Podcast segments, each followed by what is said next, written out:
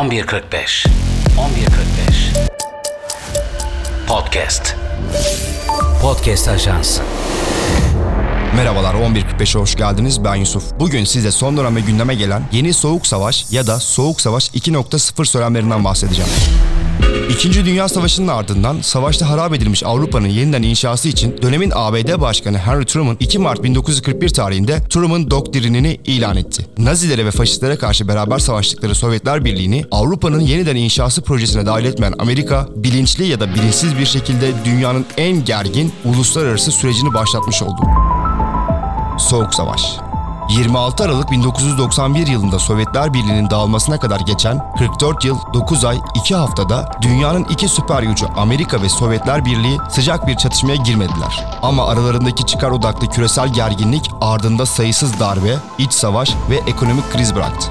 Soğuk Savaş sonrasında Amerika hegemonyasında iki kutuplu dünyadan tek kutuplu dünyaya geçen uluslararası düzen yaklaşık 30 yıl boyunca Amerika tarafından şekillendirildi desek yanlış olmaz herhalde. Amerika'nın dünyanın jandarmalığına soyunduğu bu 30 yıllık hegemonya Amerika'ya uluslararası arenada çok büyük bir manevra alanı sağladı. Fakat Amerika'nın dış politikasında bu kadar rahat hareket etmesi gün geçtikçe zorlaşmaya başladı. Özellikle son 10 yılda Çin'in durdurulamaz ve bir noktada korkutucu büyümesi tek kutuplu dünya sisteminin sonuna geldiğimizi gösteriyor. Dünya Dünyanın en çok üretim yapan ülkesi olan Çin, küresel ölçekte Amerika hegemonyasını sınayan en büyük güç olarak karşımıza çıkıyor. Teknoloji alanında ABD'nin en büyük rakibi olan Çin, dünya ticaretini yaklaşık 10 yıldır domine ediyor. Bu duruma dikkat çeken eski Amerika Başkanı Donald Trump, Amerika'nın en büyük rakibinin Çin olduğunu söylemişti. Buna ek olarak 2019 yılında Londra'da NATO, Çin'i örgütün odak noktası haline getirmişti. Trump'ın başkanlık döneminde gerçekleştirilen bu NATO zirvesinde alınan karara bakarsak, Amerika Çin'i sadece ekonomik anlamda bir rakip olarak görmüyor. 2022 ABD güvenlik raporunda Çin, ABD tarafından stratejik rakip olarak tanımlanıyor ve Çin'in istikrarlı bir şekilde büyümesinin ABD'nin etkin olduğu bölgelerde ABD çıkarlarını olumsuz anlamda etkileyeceğinin altı çiziliyor.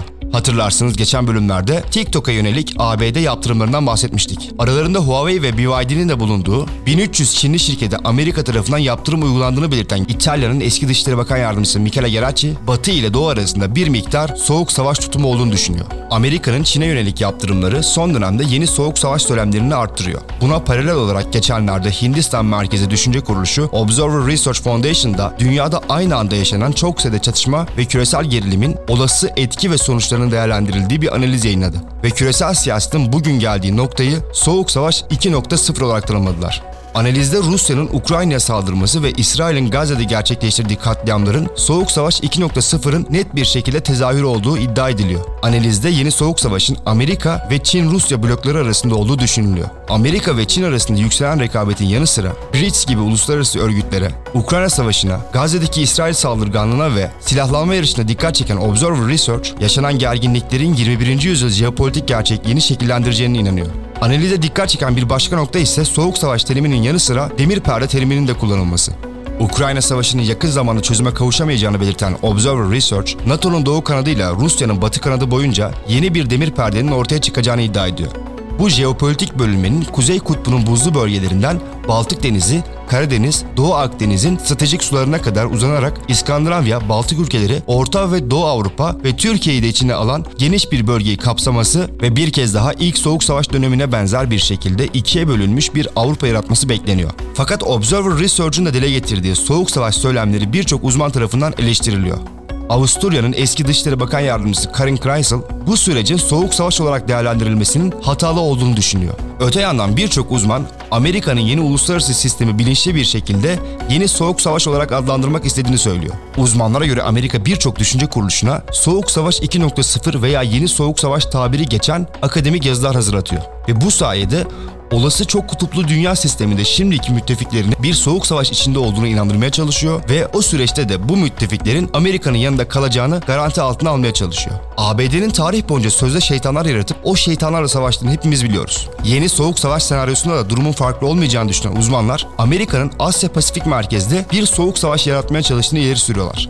Bakıldığında Amerika, Çin-Tayvan gerginliğini bunun için bir fırsat olarak görüyor olabilir. Çin'in tırnak içerisinde barışçıl bir şekilde Tayvan ile birleşmek istediğini düşünen uzmanlar, Amerika'nın bu barışçıl birleşmeye izin vermek istemediğini, bu yüzden de Tayvan'a olan desteğini arttıracağını düşünüyorlar. Bir diğer taraftan Amerika'nın bu kışkırtıcı politikalarının Çin'i sert kullanmaya itebileceğini düşünenler, Tayvan'ın Ukrayna örneğinden ders çıkardığını ve yeni bir Ukrayna olmak istemediğini iddia ediyorlar. Financial Times'ın iki hafta önceki analizinde ABD'nin Avrupa'yı önceleyen son başkanının Biden olacağı ve Amerika'nın yeni odak noktasının Asya Pasifik ya da Hint Pasifik olacağı belirtilmişti. Çin Amerika'daki bu odak değişimini yıllar önce fark etmiş ve bölgedeki güçlü aktörlerle müttefiklik ilişkileri kurarak bölgedeki gücünü perçinlemişti. Çin'in sahip olduğu güç şu anki Amerika yönetimini ve ilerleyen dönemdeki Amerika politikalarını etkileyecek.